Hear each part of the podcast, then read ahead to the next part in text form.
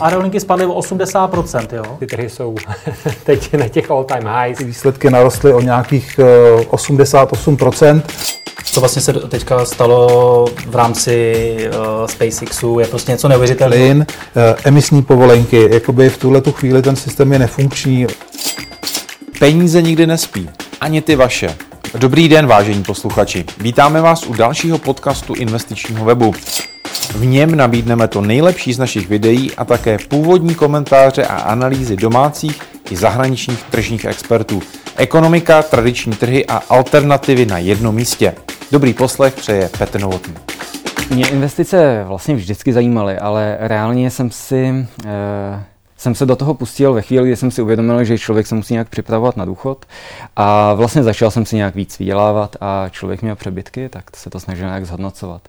A No a začal jsem uh, si zjišťovat, jaký je vlastně to investiční klima u nás a jaký jsou možnosti. A vlastně uvědomil jsem si, že já potřebuji něco, co bude jako kontrolovat uh, to, jestli dělám tu svoji práci v té v zprávě toho portfolia dobře. Takže uh, jsem vytvořil blog, kde jsem se rozhodl, že každý měsíc budu reportovat, co dělám, co přesně dělám a vlastně jaký výsledky mám. A zvyknul jsem si tohleto srovnávat prostě s dobrýma českýma investorama a um, pokud jde o výnos, volatilitu a na základě toho se porovnávám. Vy jste řekl srovnávat a jeden z těch vašich eh, posledních příspěvků je o porovnání akciových fondů. Proč akciové fondy, anebo co se na nich dá vlastně podle vás všechno porovnávat? Na ty akciové fondy, podílové fondy, jsem se díval uh, hlavně z toho důvodu, že jsou nejvíc dostupný pro veřejnost. A já už jako během um, těch let, co, co bloguju, jsem si uvědomil, že vlastně um, ta česká investiční veřejnost mm, je tak nějak informačně vyprahlá, že, že těch informací není dost a um, tyhle ty fondy jsou velmi běžný, tak jsem se rozhodl se podívat na ně. A vlastně tou metrikou, kterou já běžně používám, to znamená výnos, volatilita, vzhledem k něčemu, co je alternativní, ale velmi dobře dostupný, a to jsou třeba ETF. Mm. Vy jste se podíval, nebo ta, ten váš článek je o aktivně zpravovaných fondech, protože taky řešíme ty ETF, mm. ale prostě řada investorů stále tyhle ty nástroje používá a myslím si, že tady budou i za x let. Je to taková jako, prostě je to forma investice. A podíval jste se na jména ty, když to řeknu, ty nejprofláknutější, co se týká vlastně i na mediální scéně. Jsou to lidi, kteří chodí hodně do médií. A vybral jste si fond eh, Daniela Gladiše, Vltava Fund, ten tady už je možná 20 let, možná víc. Eh, jak dopad v tom vašem srovnání? Co jste vlastně o něm zjistil? Tenhle ten fond, eh, Vltava fond, jsem si zvolil z toho důvodu, že je tady opravdu dlouho. A taky, že um, má poměrně velký zastoupení v médiích. A um, tak si myslím, že takovéhle srovnání, takovýhle fond musí ustát. A um, no, když jsem se podíval na ty výnosy, které jsou za období 2004 až současnost, tak um, mě to opravdu překvapilo, hlavně v kontrastu s tím, jakým způsobem se ten fond uh, mediálně prezentuje. Takže no, ten výnos, když bych to měl říct číselně, tak uh, ten byl průměrně 0,7% ročně v tomhle tom období za celou existenci toho fondu. S tím, že teda ta kolísavost toho fondu e, byla poměrně veliká, člověk by se úplně nezlobil na ten fond, když by dosahoval malých výnosů s tím, že je to za hodně malou volatilitu. Ale ta volatilita byla přes 50%, což eh, jak jsem 55. psal, no, 55, eh, jak jsem psal v tom článku, to jsem vlastně ani jako za tu dobu, co se investování věnuju, nikde neviděl. Uh, On si prošel velmi špatným rokem, ten rok 2008, ale to byl samozřejmě špatný rok pro všechny. Jako tam, tam vlastně ustát tu finanční krizi bylo těžké pro hodně investorů.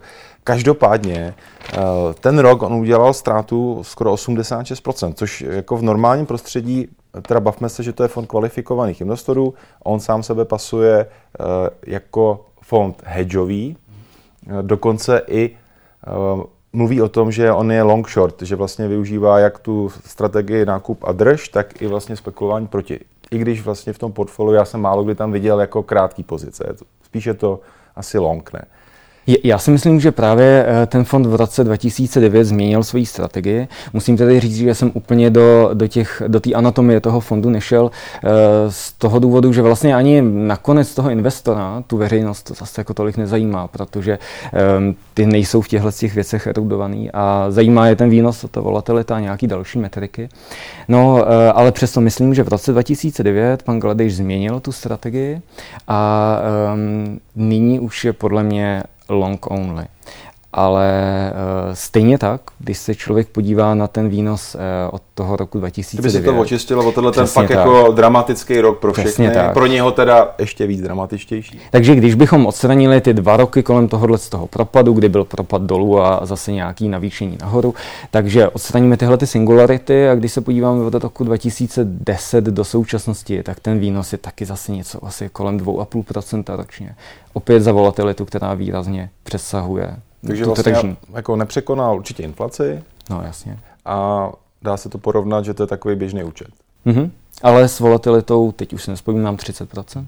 Jak je to s poplatky, nebo jak se tam vlastně jakoby v té výkonnosti odráží, neodráží, nebo co to je vlastně za čísla, s kterými jste pracoval? Já jsem pracoval eh, se zveřejňovanými hodnotami eh, v, velikosti toho fondu.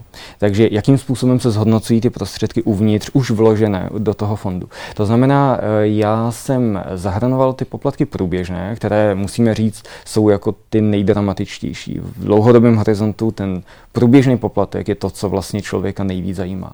To je za tu zprávu. Přesně tak. A to on si účtuje teda 2%. Ne? Tak to on si účtuje Přibližně. něco kolem 2%. A eh, tady je jako důležitý říct, že tenhle ten poplatek, přestože se zdá obecně malý, a to je charakteristika všech těch podílových fondů nebo všech typů těchto investic, eh, že vlastně mm, tenhle ten poplatek roste s velikostí portfolia. Takže i když po dlouhé době vám to portfolio jako výrazně roste, exponenciálně, tak prostě exponenciálně roste i ten absolutní poplatek. Takže eh, tenhle ten poplatek vlastně člověka je jeho jeden z největších jako nepřátel v tom dlouhodobém investování. Takže tenhle ten poplatek je uvnitř už započítaný. To, co jsem nezapočítával, jsou ty vstupní a výstupní poplatky, eh, protože ty se můžou měnit v závislosti na tom, přesně tak, klient, jak je ten klient velký a podobně. Hmm ten závěr z toho, jako, jak vás to překvapilo, nepřekvapilo, prostě, že se dostanete k takovým číslům. Eh, ty čísla jsou, jsou jasná. Samozřejmě eh, těch analýz o tomhle fondu bylo málo, ale vyšly eh, podobně. My jsme něco taky psali před x lety i na investičním webu, od té doby jsme se o ten fond nějak nezajímali, anebo ani tady vlastně pan Gladiš nebyl. Vy jste uh, s ním o tom mluvil, nebo jste mu řekl třeba, já bych chtěl, abyste mi to, abyste mi to vysvětlil, to vysvětlil, jak to je? Vlastně ten eh, váš článek na investičním webu eh, jsem si čet, to byla vlastně nějaký moje první setkání eh, s nějakou kritickou pozicí vůči, vůči tomuto fondu. A Musím říct, že on končil ten svůj časový horizont, myslím, v roce 2015. A od téhle z té doby se ten, eh, ten fond evaluuje jiným způsobem, respektive jinak komunikuje ty svoje výsledky s veřejností. Eh, myslím, že do téhle doby se zveřejňovaly roční výnosy toho fondu. A od téhle doby, kdy vlastně ten fond už jako přestal úplně vydělávat, tam je v podstatě... No, jako, jako flat. Přesně, přestává se měnit jeho hodnota. Tak eh, v tuhle chvíli, nevím z jakého důvodu, se začínají ty výnosy už počítat jako kumulativně. To znamená, kolik jsme vydělali od toho nejnižšího bodu, na kterém jsme se ocitli, to je k tomu roku 2009. Takže um, vlastně ani veřejnost, na kterou ten fond cílí, si nemůže tu výkonnost spočítat. A co říká těm individuálním investorům, kteří tam vlastně vstupovali během času? Jako to je jako zajímavé, jak se tohle to dá odkomunikovat, protože člověk, který taky mám sám fond, jak tohle to vlastně jako já bych jako s tím bych měl dost velký problémy s investory, jim to takhle prostě předhodit. Ty by mě asi mm, prostě roz, rozštvrtili. Pan, uh, pan Gladiš eh, v podstatě s veřejností komunikuje prostřednictvím uh, těch svých mm, dopisů akcionářům, který jsou, vycházejí, myslím, každý půl rok a každý rok takový nějaký větší. Um, já jsem do toho fondu právě psal z toho důvodu, aby mi poskytli ty data k tomu srovnání, protože um, jsem to nechtěl složitě dopočítávat. No ten fond mi odpověděl, nebyl to tedy pan Gladiš, ale nějaký zaměstnanec toho fondu mi odpověděl, že v podstatě tyhle ty data s veřejností nekomunikují, že si to mám vytáhnout z těch, z těch dopisů akcionářům, kde je to složitě konstruovaný, a, ale že teda svým klientům to poskytují. Takže já si myslím, že svým klientům nějakým způsobem tyhle, ty, tyhle ty data jako doručej. Ale No, každopádně eh, já jsem se tedy uh, musel mm, spokojit s tím, co zveřejňují a tedy dá se to dopočítat, protože když vám dávají kumulativní zhodnocení, tak jsem rok po roku vlastně ručkoval a dopočítával to.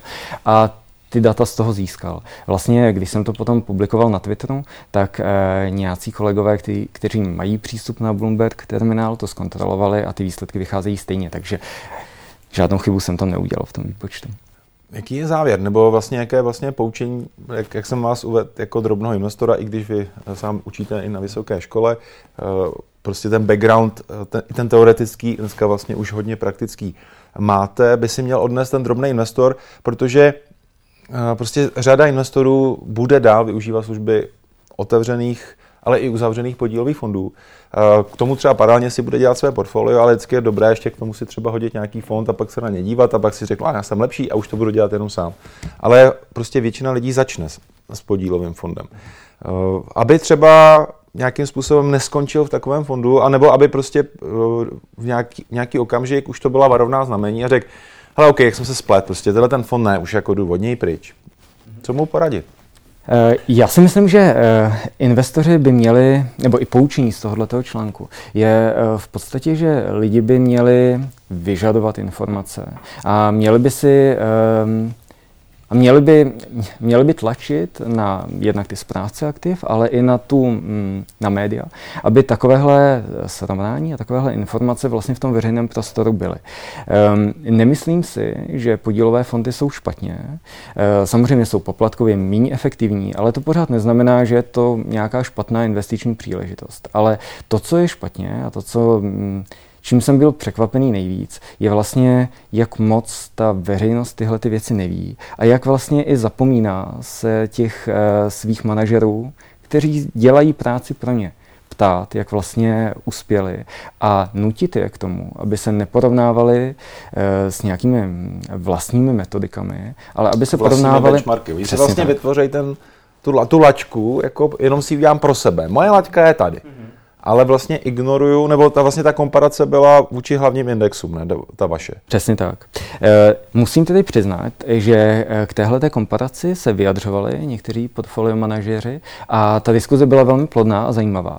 E, nicméně to, co já si z toho odnáším, je, že opravdu toto je svět do nějaké míry těch portfolio manažerů, kteří žijou ve světě těch benchmarků, což je validní přístup, ale tu veřejnost ten benchmark nakonec nezajímá. Ve chvíli, kdy budete ten důchodce odcházet do důchodu, tak vás opravdu nezajímá, jestli ten a ten fond podílový dobře eh, sledoval benchmark a manažer byl dobře eh, platově ohodnocen na základě toho. Ale zajímá vás, jestli jiné alternativy, které jste měl k dispozici, které třeba měly, které měly třeba i menší volatilitu, tak eh, jestli doručovali podobné výsledky, anebo naopak mnohem větší.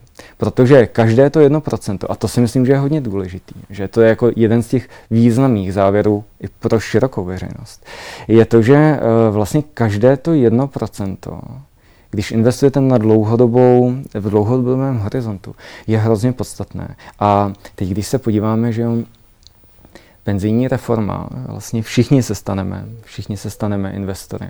E, I ti, kteří e, o to nikdy nejevili zájem, tak se budou muset stát investory. A tyhle ty lidi um, budou muset uh, jako na základě něčeho volit a když, když budou investovat do něčeho o 2% méně výkonného než jiné alternativy, tak potom, po tom celém životě se dojde třeba k tomu, že já nevím, já jsem uh, srovnával, jestli si můžu ještě dovolit nějaký čísla, tak jsem srovnával um, jeden ten největší uh, podílový akciový fond od jedné z bank. To znamená, to je varianta, která se pravděpodobně těm klientům doporučuje jako první. Dokonce ve svém popisku mají, eh, pokud chcete investovat do akcí, tohle by měl být jako gro vašeho portfolia. Tohle přesně, tohle, tohle by měla být jako ta primární vaše cesta. Tak tenhle ten fond doručoval poloviční výnos oproti v podstatě jakýmkoliv indexům velkým. Zase za velkou volatilitu. A když, se, když bychom si řekli, že takhle podvýkonný ten fond bude následující třeba čtyři dekády, což je tak nějak ta, ten horizont, ten dlouhý horizont, když investujete na své stáří, tak výsledek je um, třeba, že váš majetek bude faktorem 4 menší, proti velkým indexům třeba 12krát. To mi přijde opravdu, jestli budete mít 2 miliony korun na důchod, anebo 24, tak to si myslím, že už je veliký rozdíl. Na finančních trzích je každý moment příležitostí. Vždy musíte vědět, co se děje, analyzovat situaci, zvolit strategii a obchodovat, ať jste kdekoliv, ve vašem stylu. S neomezeným přístupem na hlavní data a ke klíčovým nástrojům. Vše, co děláme, je vytvořeno tak, abyste byli lepší.